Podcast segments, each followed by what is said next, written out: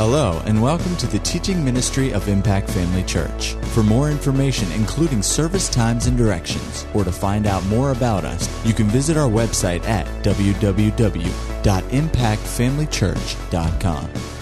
We trust you'll be blessed by today's message. I introduced something on Wednesday night, and I intended to come back and complete that on another Wednesday night. It was in my intention. It was my intention to do it on Wednesday night. The Lord said, do this tonight.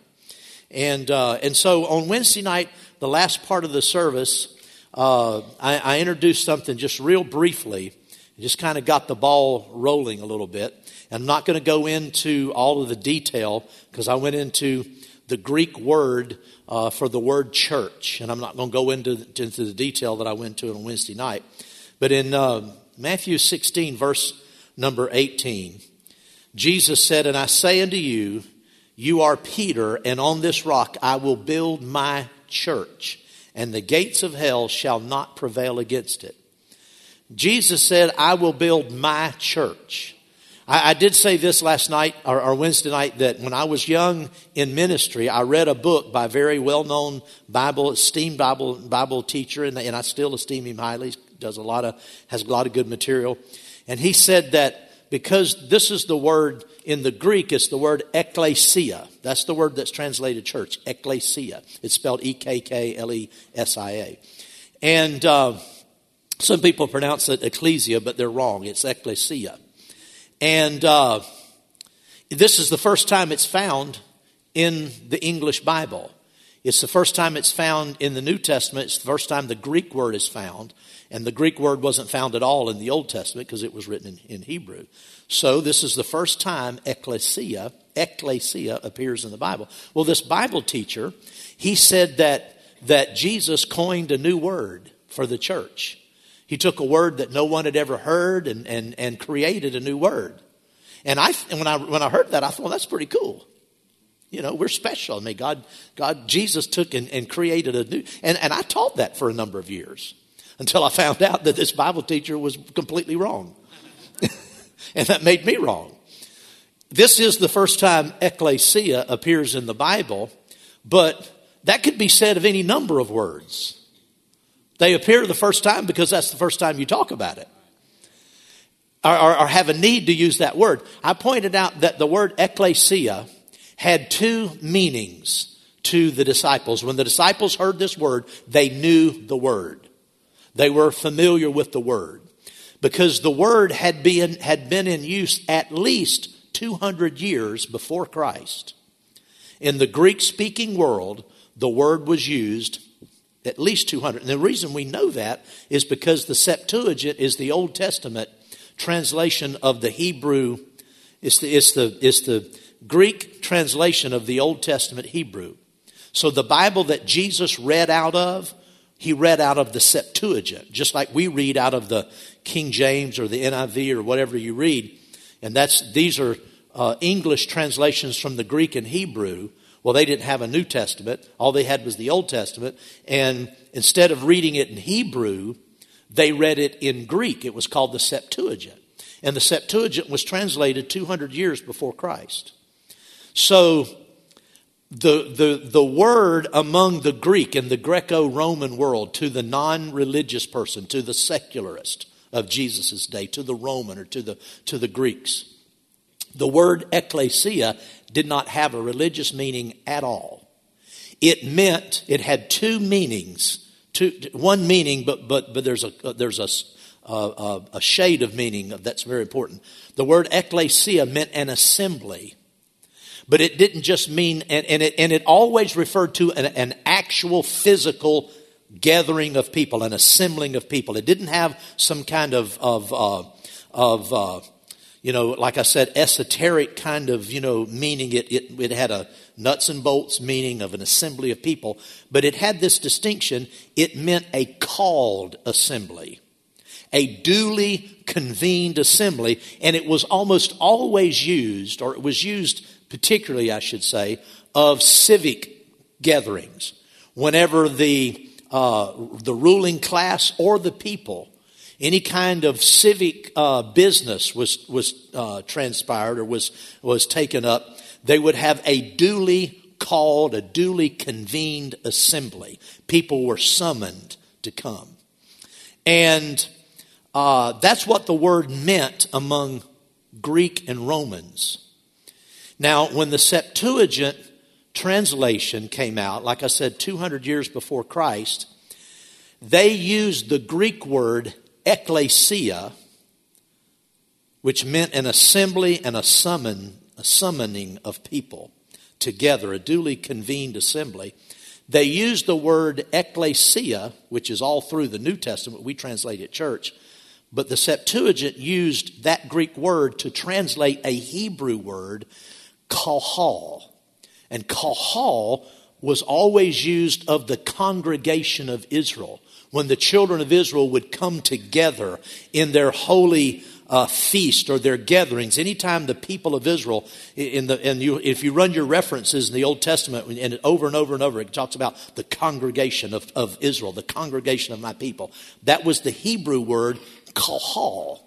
And that Hebrew word meant just exactly the same thing that the Greek ekklesia meant. And that's why they used, in the Septuagint, that's why they used ekklesia to translate that kahal, because kahal also meant an assembling of God's people, and it specifically meant God calling his people together. So that's the history. The Romans, the secular world, understood the Greek word to mean just an official assembly. Religious Jews, people who read the Old Testament from the Septuagint in Jesus' day, they recognized the word ekklesia to mean God summoning his people, calling his people out of their homes, out of their ordinary pursuits of life, their ordinary work, their ordinary activities, calling them together to assemble in his presence. And when they did that, his presence was always there. I mean, he showed up. He filled that assembly with his glory. So that was what the disciples heard when Jesus said, I will build my church. Now, it probably struck them very curiously. Jesus is going to build his church, because they understood the word ekklesia to mean the assembly of God's people. But now Jesus said, on this rock, I'm going to build my assembly. So that was a new concept to them, but the word wasn't new, and they understood what it meant. The word ekklesia, like I said, is used all through the New Testament, and it's translated church almost every time. It is translated assembly. There's in the older King James, and it talks in one place, and I forget where it was. You could maybe remember for me, but it talked about the church in the wilderness. Do you remember that scripture in the New Testament? It talked about the church in the wilderness. It was talking about Israel. You can run your references, but the newer King James says the assembly in the wilderness, because the King James translators use the word church, but we understand the church to refer to the body of Christ, and that's the way it's used, almost entirely in the New Testament. So it wasn't good to translate that word ekklesia, church, in that setting. So the New King James corrected that and talked about the assembly of Israel, not the assembly of Israel in the wilderness, not the church. We pointed out that, and I learned this a long time ago, first time I ever heard it was from Lois Toucher. Years ago, Lois Toucher was teaching in our church when they were here ministering, and she pointed out that the word ekklesia appears, 110 times, and 5 times it's referring to a natural assembly, like in Ephesus in the book of Acts, when Paul and Silas were in Ephesus, and they were and there was this big uproar because they were preaching, and the people who were profiting from the sale of the artifacts that had to do with the worship of Diana.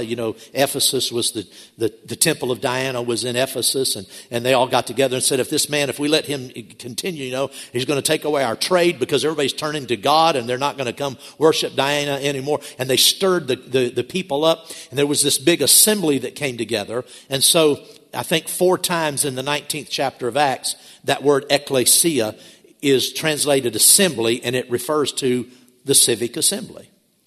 But of the other, 90 plus times that it's used in the Bible, or 101 time or whatever it is, it refers to the church.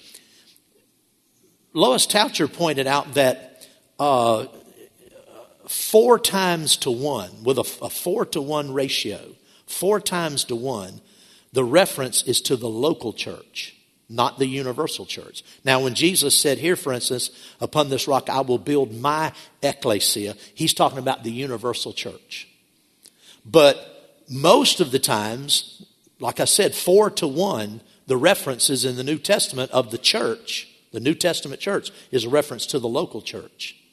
So that tells us that the emphasis is on the local church. The emphasis, God, when we think about the church, God had in mind his actual called assembly.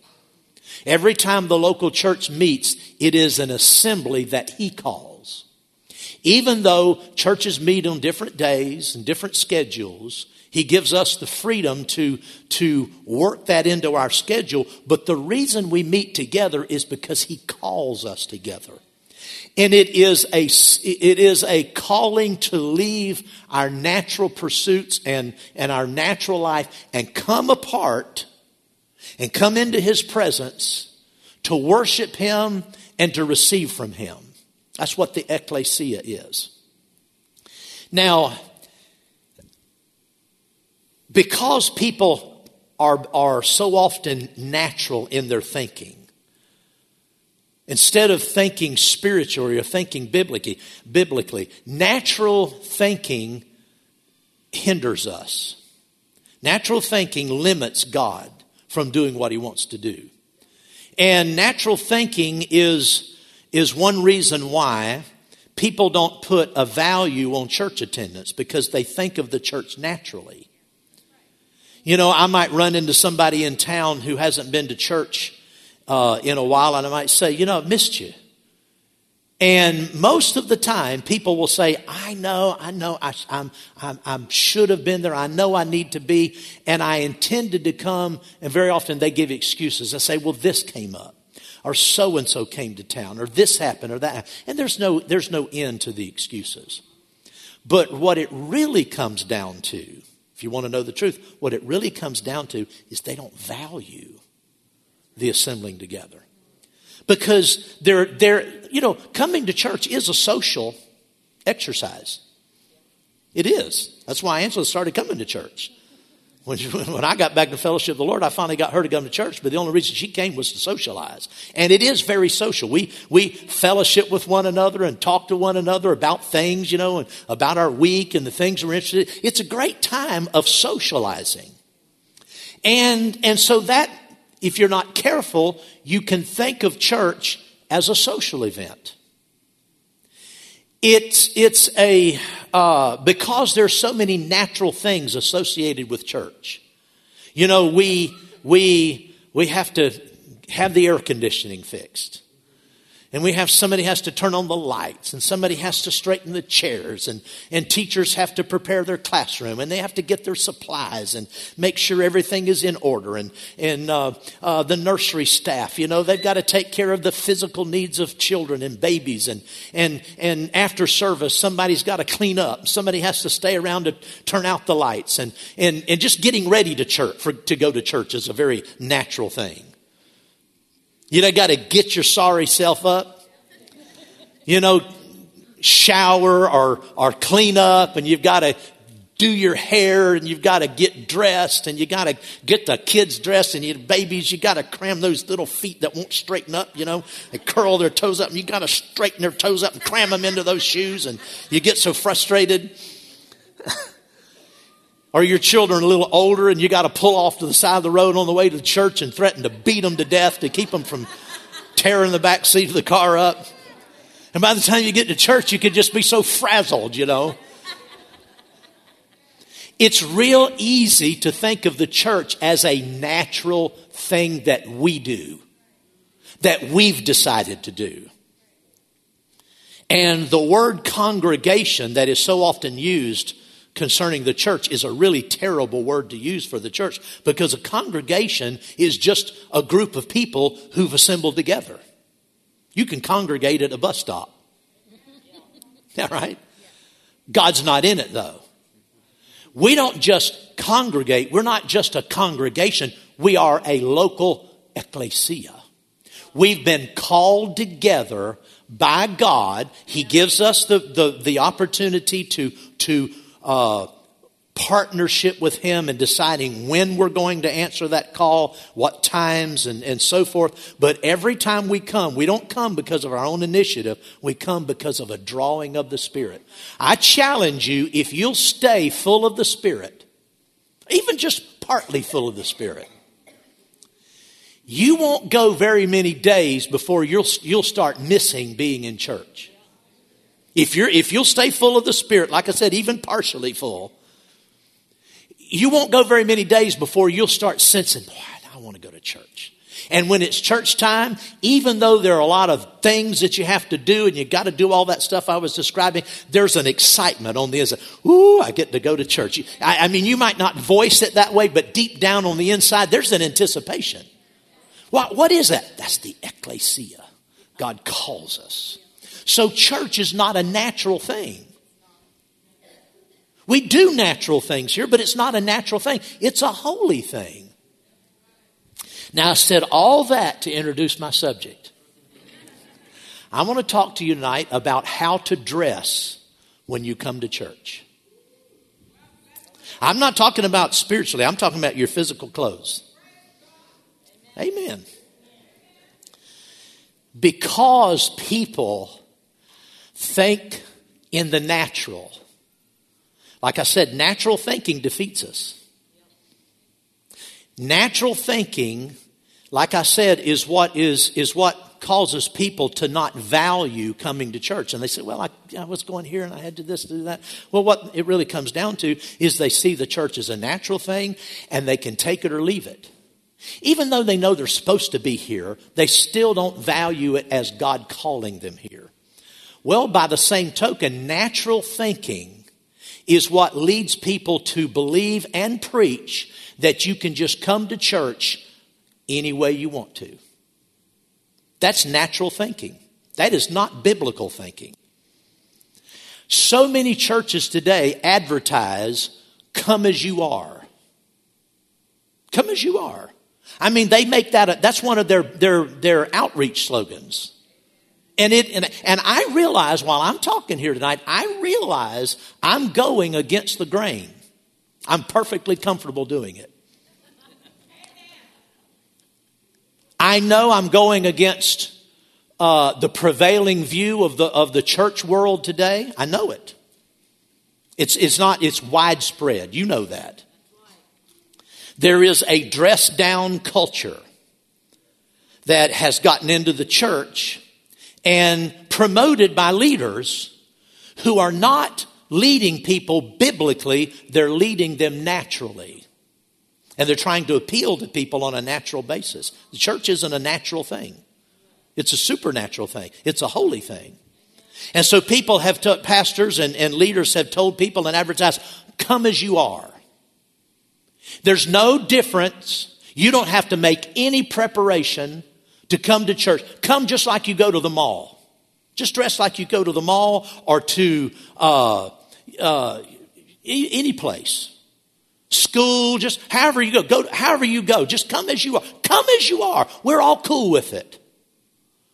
Well, if you go back and look at the Bible, you'll discover, like I did, that there are not any specific directions about how we are to dress when we come to church. You won't find any specific. You won't find it specifically and clearly addressed. The reason for that is, in Old Testament times and in New Testament times, people did not have closets full of clothes. I doubt their was even the idea of having multiple changes of clothes. I've read books that have been written about manners and customs in Bible lands, and basically people had two garments on. They had an undergarment called a tunic that usually was from head to toe, and sometimes it had arms, and sometimes it was like a robe, and that was an undergarment. And then they had another coat on top of that. That's what people, in cold weather, that's what people wore. They wore and a heavier one in the winter and not one so heavy in the summer, but that's what people wore. People didn't have, like I said, closets full of clothes. People had to make their clothes by hand. I don't know, maybe somebody can tell me when the first machines came out that, you know, that people by hand started what am I trying to say? What's the word?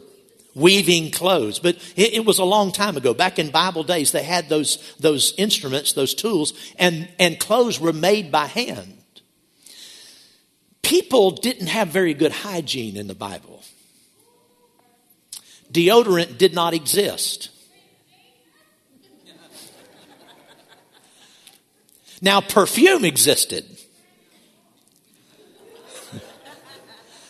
But deodorant did not exist. In most places, water was not, nobody had water on tap like we do. So in places where water was accessible, it was in a river or down by the Sea of Galilee. So they could get water, but they had to carry it to their homes. And you don't waste water when you have to carry it. And so people did not shower. They didn't shower. They didn't take extensive baths like we do. It just wasn't done. It was a waste of water. If we got transported back into biblical times, we would probably be like, oh my heavens. People just didn't, they couldn't have, it's not possible that they could have smelled good. It's not possible. The human body stinks very shortly after you wash it. Isn't that right? So people didn't have, they weren't very clean, according to our standards. Now, they had to wash their hands and wash, you know, when they went into the presence of the Lord, into the synagogue or in the temple or whatever. They had some washings and things. But those were mostly ceremonial. They still stank. Okay? And they didn't have lots of changes of clothes. In the New Testament, turn over there with me to... You're in Matthew. Go back to the 11th chapter of Matthew. There are only a couple of things in the New Testament about clothes. Matthew chapter 11, talking about John the Baptist in verse number 7. It says, as they departed, Jesus began to say to the multitudes concerning John, what did you go out into the wilderness to see? A reed shaken by the wind? But what did you go out to see? A man clothed in soft garments? Indeed, those who wear soft clothing are in kings' houses. What we would consider nice clothes, people didn't have. They were a very agricultural society. They didn't have the modern conveniences we have. They didn't have access to the water we have. They weren't that clean. Clothes, they had to make them by hand. The idea of a walk-in closet would be completely, they wouldn't even know what that is. People who wore especially nice clothes, especially nice clothes, Jesus said, they're in kings' houses. Normal people didn't wear that. Now another place where clothing is mentioned is in the book of James. Go over there. James chapter 2, I think, maybe.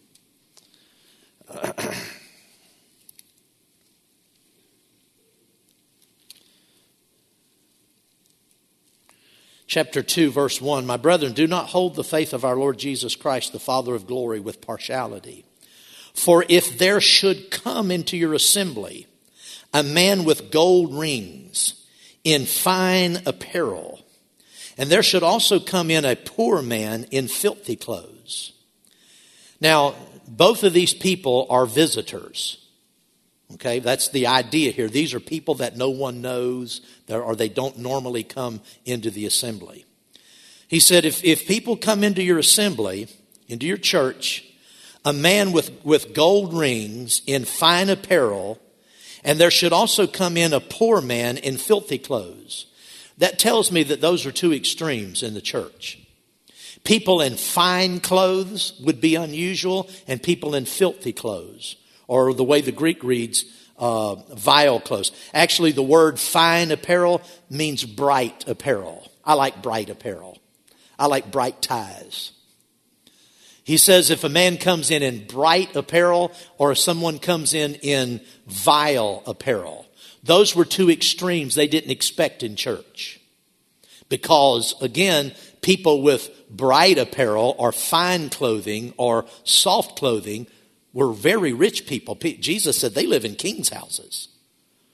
So, because like I said, even in Jesus' day and even in the New Testament, people didn't have extensive clothes. Remember that Jesus said if you have two tunics and your brother doesn't have one, take the one you have and give to him. So it was not common for people to have more than one or two changes of clothes. And they wore them at work, they wore them in the field, and they washed them, and they came, and they didn't come dirty to church because that was an extreme. People come in filthy, vile clothes. That wasn't acceptable. But they did their best with what they had, and they wore their clothes clean. But like I said, they weren't special clothes. That's all we have in the Bible about how people actually dressed. But let me set something up for you. Go back to the book of Leviticus. Go back to Leviticus. Go to chapter 23. Leviticus 23. I'm going the wrong way here. Leviticus 23. Now, I know you've never been taught, because I've never taught on this before that I remember. Leviticus 23. In this chapter, Moses speaks to the children of Israel about their feasts and about their Sabbaths. And he starts with, in verse number 3, well, verse number 2, he says, "Speak to the children of Israel and say to them, the feast of the Lord, which you shall proclaim to be holy convocations, these are my feasts." Now, I want you to notice that word, holy convocations. A convocation is a called assembly. That's what a convocation is. This was the Kahal, this was the ekklesia of the Old Testament. He said, "The feast of the Lord, which you shall proclaim to be holy convocations." Again, convocation. A convocation is a calling together. And he said, it's holy. These are my feasts. Then he talks about the first ones. He said, 6 days shall work be done, but on the seventh day is a Sabbath of solemn rest, a holy convocation. You shall do no work on it. It is the Sabbath of the Lord in all your dwellings. So he said on the Sabbath, on the seventh day, every seventh day, was to be a holy convocation, a holy time where the people came together. They came together on the Sabbath. And he said, it's a holy convocation, and on that day, you're not to do any natural work, ordinary work, customary work, whatever your job, your business is, don't do it. And he said, you are to observe this in all your dwellings, and even at home. Then he went on to describe the various feasts of the Lord. These are the feasts of the Lord, verse number 4, holy convocations, which you shall proclaim at their appointed times. On the 14th day of the first month is the twilight of the Lord's Passover. He talks about verse number 7, on the first day you shall have a holy convocation. What does that mean? You will assemble together. You're being called to assemble. On the first day you'll have a holy convocation. You shall do no customary work therein. The margin of my Bible says no occupational work. See, the Sabbath and the feast were days where you separated yourself from your normal activities. And you came into God's presence, and it was a holy convocation. Now, if you read on down, that was the Passover. Verses 9 through 14 is the Feast of first Fruits. Same thing is said about this festival. And then in verse 15, the Feast of Weeks, which is Pentecost, basically. You shall count for yourself from the day after the Sabbath, from the first day that you brought the sheaf of the wave offering, 7 Sabbaths shall be completed. Count 50 days to the day after the 7th Sabbath. Then you shall offer a new grain offering to the Lord. You shall bring from your dwellings, so forth and so on. And see the word, the verse I'm looking for. Yeah, verse number 21, and you shall proclaim on the same day that it is a holy convocation to you. You shall do no customary work on it. It shall be a statute forever in all your dwellings throughout your generations. And that wasn't the verse I was looking for. I don't have any of these marked. And so he talks about the Feast of Trumpets in verse 23 through 25. Hallelujah. Where is the verse I'm looking for? I'll find it. Just relax. Feast of Tabernacles is over in verse 33. Yeah, that's it.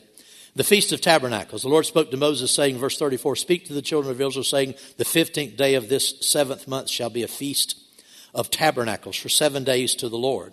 On the first day there shall be a what? Holy convocation. What does that mean? A holy gathering. They were being called together. You shall do no customary work on that day. For 7 days you shall offer an offering made by fire to the Lord. On the 8th day you shall have a holy convocation, and you shall offer an offering made by fire to the Lord. Now notice, it is a sacred assembly. It is a sacred assembly, and you shall do no customary work on it.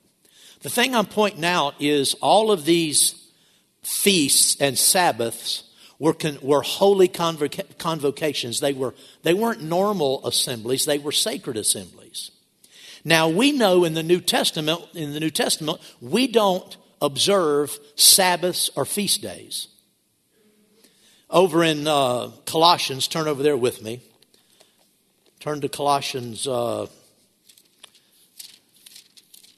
maybe chapter 2 or 3. Yeah, chapter 2.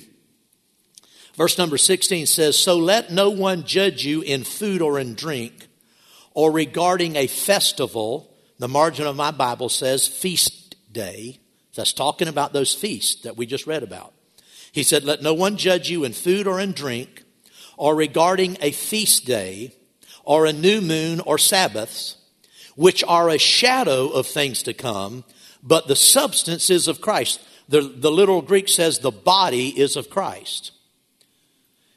All of these feasts and even the Sabbaths that they met when they met together, they were a shadow of the things that we enjoy today. And it says it was a shadow of things to come, but the body is of Christ. What does that mean? I remember when I was in the 4th grade, my teacher got all of the students together one day, and she had us sit sideways with a lamp over here, real bright light, and there was a black piece of paper on the other side, and she took a piece of chalk and she outlined our profile, and this light, brilliant light, and she put it real close and put that paper real close, and she drew this profile, and she didn't put any names on it. But she put it up in the classroom and had all of us. It was a game, and we all guessed, who the person was. And it was uncanny how accurate. You could see from that outline exactly who those people were. There was one kid in my class, his name was Mark Willingham, and he had this little pug nose.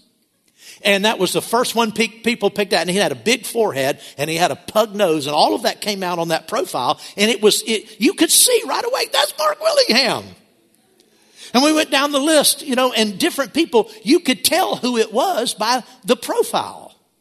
Well, see, the things of the Old Testament are a shadow of things to come, but the body that's casting that shadow is Christ. Do you see that? The body is of Christ. Well, we don't worship the shadows. We have the body. We have Christ. Why would we want to be consumed with feast days? Now, I know that there are Christian organizations that earn their bread and butter, focusing on the feast days of Israel and pointing out how Christ is typified by all the feasts. And I'm not saying that those aren't good things to know, but when a New Testament ministry focuses on all the feasts of Israel and all the such and such and how Jesus was prefigured, listen, why in the world would you want to spend all that time talking about the shadow when you have Christ? The New Testament's a revelation of Christ. And all of that was a shadow of things to come. I can't judge other ministries. It's not my business, but it just makes me wonder why that would be valid to spend all that much time focusing on the shadow. So today we don't observe the shadows. We're not living in the shadows. We have Christ. But our gathering together is no less a holy convocation than theirs was. Our gathering together is no less a sacred assembly than theirs was. You might argue that it's even a more sacred assembly because we have Christ. We actually come in to church to worship the Lord. I'm talking about when we have an assembly and God, listen, God calls us together. You didn't just come in here tonight on your own. Now you might think you had. You might think you came in here on your own, that God had nothing to do with it. But like I said, if you're just a little bit sensitive to the Holy Spirit, just checking your heart, God was drawing you here. He was calling you to come into this place to meet in His presence. It's no less sacred today than it was then. It's no less holy now than it was then. Now, we have lots of different kinds of clothes today. And I don't dress the way I do simply from professionalism. Now, you can make one argument about professionalism. I am a professional. But I don't dress the way I do because of professionalism. I dress the way I do because I honor God. It is a way for me. Listen, going to church is not like going to the mall. It isn't. I'm sorry if you think it is. If you think going to church is just like going anywhere else, going to the mall, going to the beach, going to movies, just doing whatever you want to do. If you think church is the same, that you just, instead of going there, you came to church, you're missing it. Church is not, going to church, I'm going to say it again, going to church is not the same thing as going anywhere else. It is a holy gathering. It is a sacred assembly. And even more so because we're actually in the presence of the Lord. The Holy Spirit actually indwells us. He actually visits with us.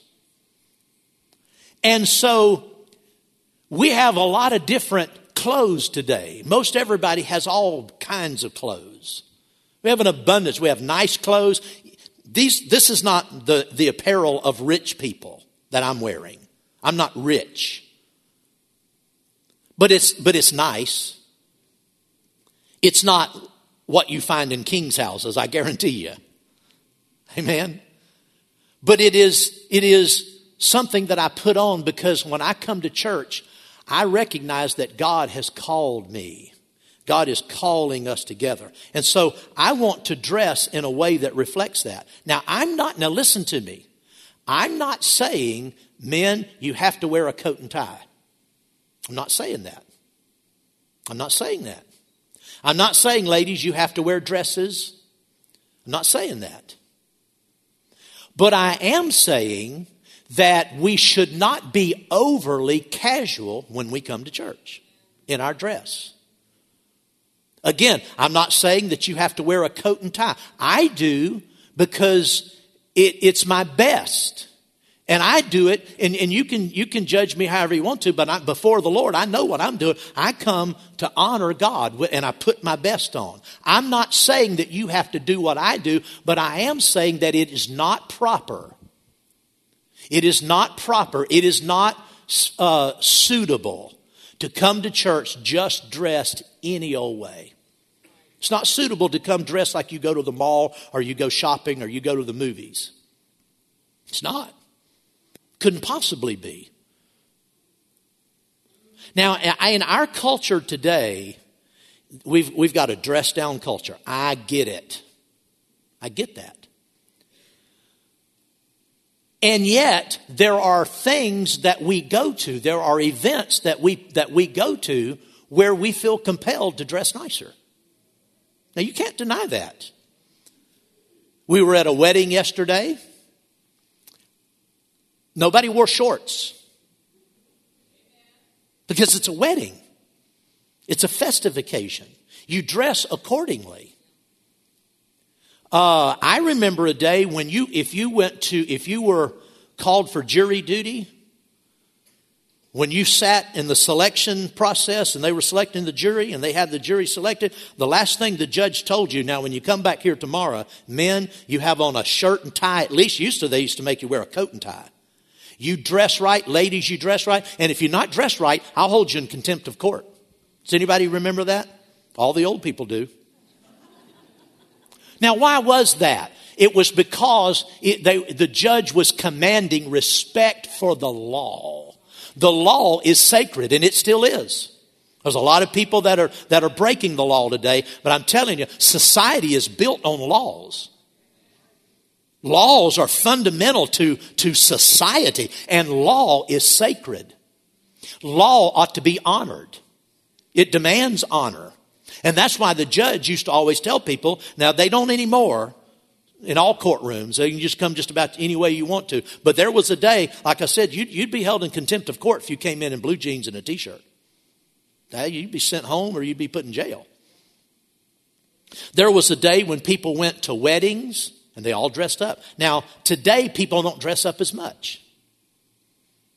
People dress casual, but they still don't wear shorts. There was a day when you went to funerals, you dressed up. Not today. People don't necessarily wear coats and ties, and people come real sloppy. But there was a day. Why was that? Out of respect for the dead. And there are still events that people go to today, not counting funerals and weddings and courts. There are still things that people go to today where I guarantee you every person in this room, if you went to that, you would dress less casual than you do when you come to church. You dress up a little bit more. Amen. If I was called to appear before the state legislature for any reason, if I was called to just make an appearance and to, I would come dressed like this. Or at least a sport coat. And most people, you wouldn't find many people dressing really down to go before the legislature or to stand before the governor. Amen. So what am I saying? What I'm saying is I'm not saying you have to dress like I do, but I am saying it's not appropriate to be overly casual. That's all I'm saying. It's not appropriate to be overly casual. There should be something in your attire that reflects, I'm going to a sacred assembly. I'm going to church. I'm not going to the movies. I'm not going to the grocery store. I'm not going to buy tires for my car. I'm going to church. touch. Amen. There are a lot of places today that it would not be appropriate to come to in shorts, flip-flops, a T-shirt, just thrown together. A lot of places that would not be appropriate. How much less appropriate is that for church? Now, I'm not mad at anybody. I'm not scolding anyone. But I have a responsibility as a pastor to teach you what the Bible says. And the Bible, the history of the Bible is that God's people, when they gathered together, they considered it a holy convocation. They considered it a sacred assembly. That has not passed away today. We don't observe the festivals, but when we assemble together, we're called here by God to come into God's presence. We worship, the song we sang tonight, we worship you tonight for who you are. We worship you because you're mighty. We worship you because you're worthy. We worship you because you're holy. Amen. So, dress in a way that reflects that. Whatever that means to you. But I don't believe shorts and so forth reflects a reverence for the Lord. I don't think anybody can make that argument. It just reflects just come as you are. And I know that there are a lot of people today who expect to go to church dressed any way they want to. I know that there are people today who will come to our church and will be offended because they come in and they're in shorts and a T-shirt or whatever, and here we are, you know, a lot of us dressed nice. And like I said, I'm not suggesting you should dress in suits all the time. I'm not saying that. But you can buy some nicer things. I intended to do this service on a Wednesday night, and I was going to have a picture of Dan Jett. He used to come to church he used to wear a sweatsuit to church. Am I telling the truth? Sweatpants and a sweatshirt and a hood. And I was going to get a picture. I'm going to say, here's what Dan looked like, and I was going to put the Unabomber. Remember the Unabomber from the 90s, the 80s and 90s? He had a sweatshirt and a hood and sunglasses. And I'm going to say, oh no, sorry, that's the Unabomber. Dan looked like the Unabomber when he came to church. But you know, he figured out it won't hurt to buy a suit. So he buys one a year, I think. Is that right? No, not even that often. You don't have to spend what I spend on suits. People say, well, I can't afford that. Yeah, I'm looking at your shoes. I'm looking at your $200 Nikes, and you're telling me you can't afford a $125 suit. Something's wrong.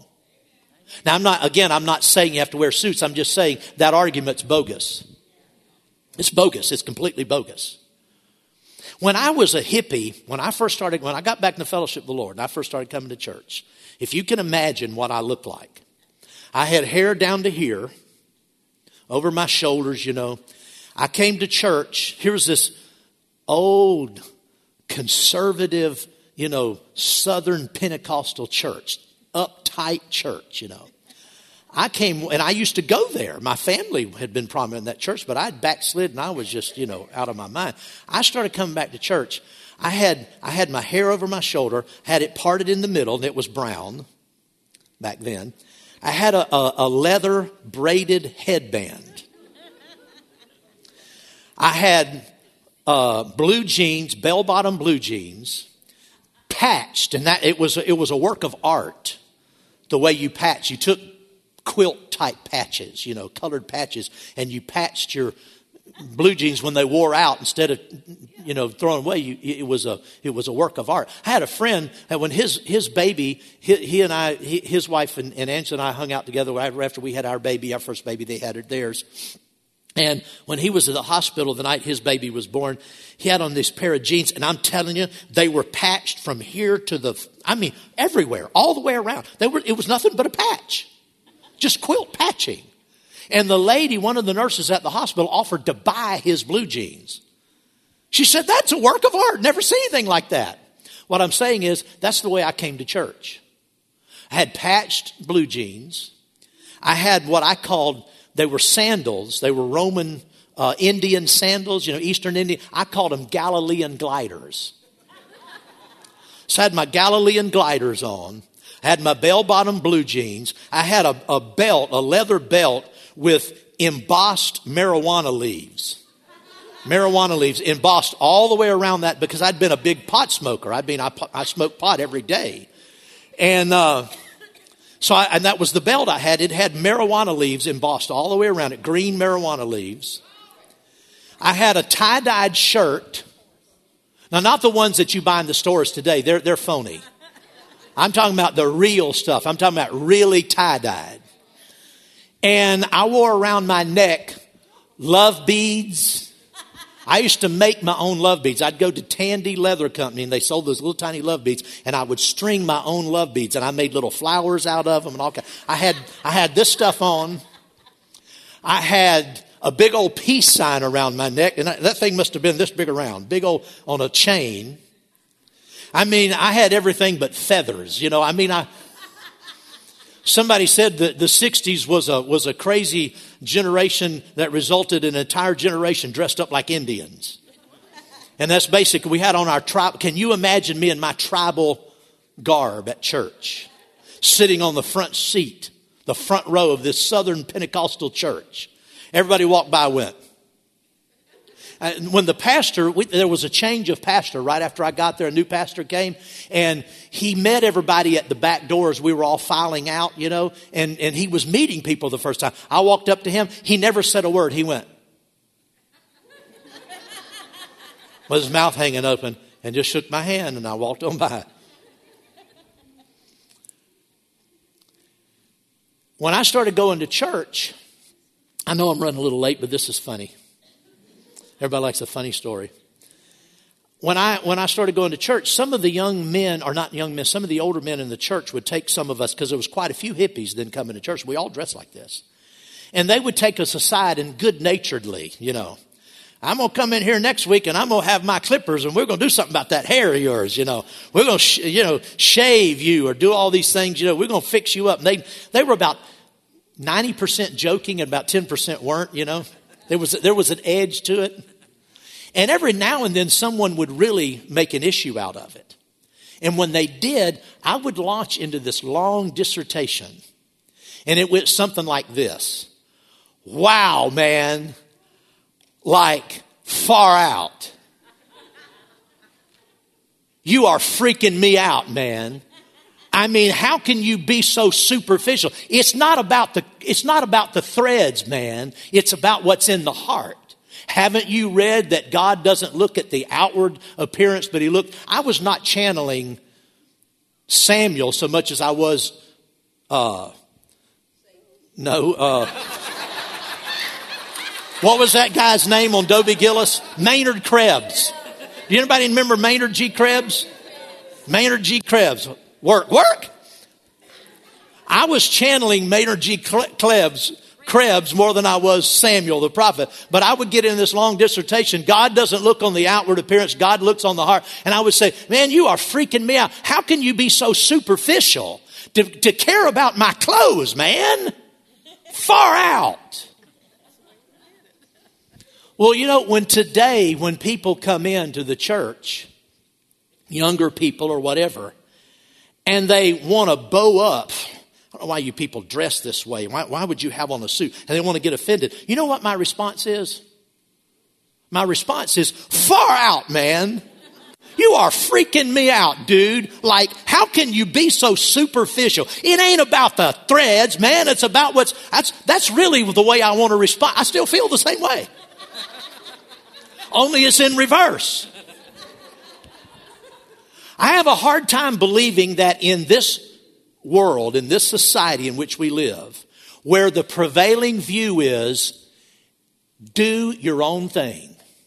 Whatever floats your boat, whatever makes you happy, just whatever comes, like Steve Kondo used to say, if it feels good, do it.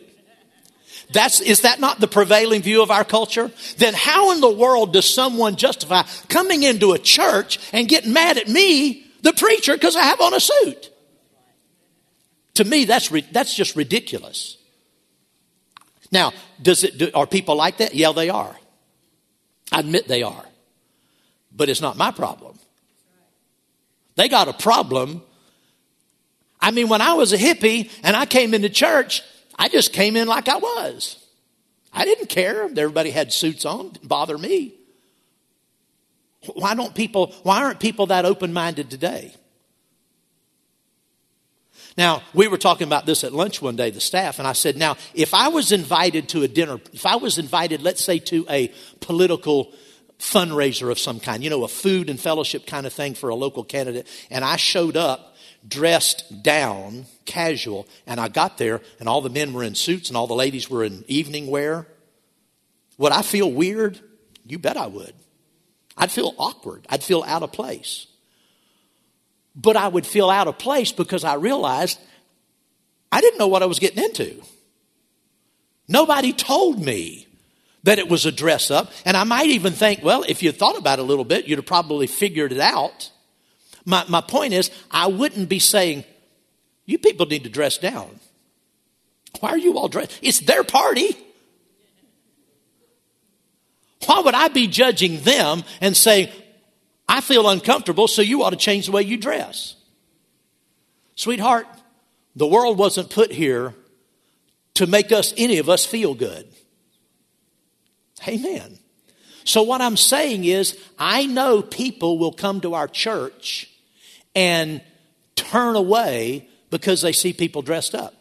Now, again, I'm not saying everybody should dress up like I do. Not saying that. I'm saying there is a degree of less. God, I'm not talking about being stuffy, coming into God's presence all uptight. I'm not talking about wearing formal wear or formal wear, anything like that. But I'm just saying, don't be overly casual, because overly casual reflects a casualness towards God. People that are overly casual when they come to church tend to be overly casual in the things of God in general. So, yeah, will some people be offended because I have on a suit and maybe 3 or 4 other men, around here have suits? Probably. But I'm not going to change the way I dress to honor God when I'm not sitting in the mall, I'm sitting in church. I mean, why would people not think that a pastor would look like a pastor in church, or that the worship team would be dressed appropriately? Why would people think that's odd? If they do, they have a problem. Now, the argument is, yeah, but we want to reach those people. Listen, you'll never reach everybody. There's no change. You cannot make enough changes in anything to meet everybody and to reach everybody. It just can't be done. So what's appropriate? What I'm saying is, church still, our gathering is still, just like it was in the children of Israel's time, it is a holy convocation. It is a sacred assembly. So when you get dressed for church, let that reflect in how you dress. Don't be overly casual. Amen. Praise the Lord. Now, I've never taught on this before. I thought I'll just set an example and people will see the example and they'll just learn from example. But because our culture is so disrespectful today of every convention, and we live in a society that disrespects everything that's sacred.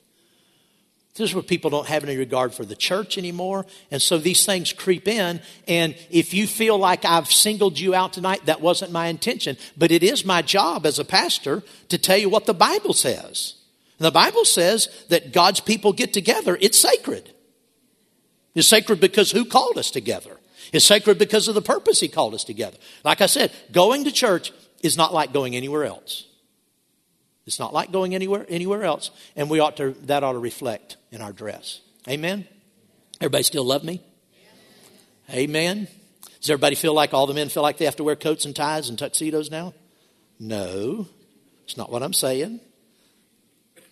Am I saying all the ladies have to wear dresses all the time, just like because Pastor Angela does and Miss Amy does and few others do? No, we're not saying that. The worship team has a standard because I can impose that on our ministry teams. But in the church, we're not imposing that kind of standard. But at the same time, don't come looking like you just, meant to go to the flea market and ended up in church. Amen. Well, praise the Lord. Hallelujah. Does that help anybody? Yes. Amen. Praise the Lord. Let's stand. Glory to God. Yeah, does anybody have a question? Angela must have a question. Oh, yes. She said, can somebody come talk to me about it? Absolutely not. No, of course you can come talk to me about it. Amen. Praise the Lord. I love you.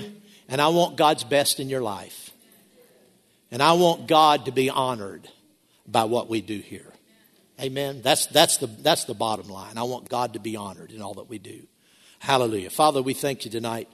We thank you, Lord, for visiting with us. We thank you for your presence. Your presence is holy. Your presence is so sacred, Lord. And we're grateful. We're so blessed and honored to have been called here tonight by you. For a particular purpose, for a purpose specific to tonight, August the 21st or whatever it is. You called us here to meet with us, to manifest your glory and your sweetness. Oh, Father, we honor that tonight. We thank you for it. Glory to God. Hallelujah. Help us, Lord, to live our lives in a way that brings honor to you. In all that we do, in Jesus' name, amen.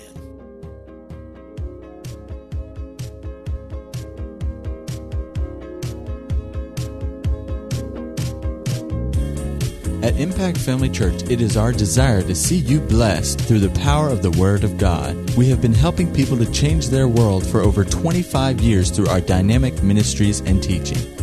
If you are going to be in the North Central Florida area and are interested in attending our services or just want more information about us, you can visit us online at www.impactfamilychurch.com.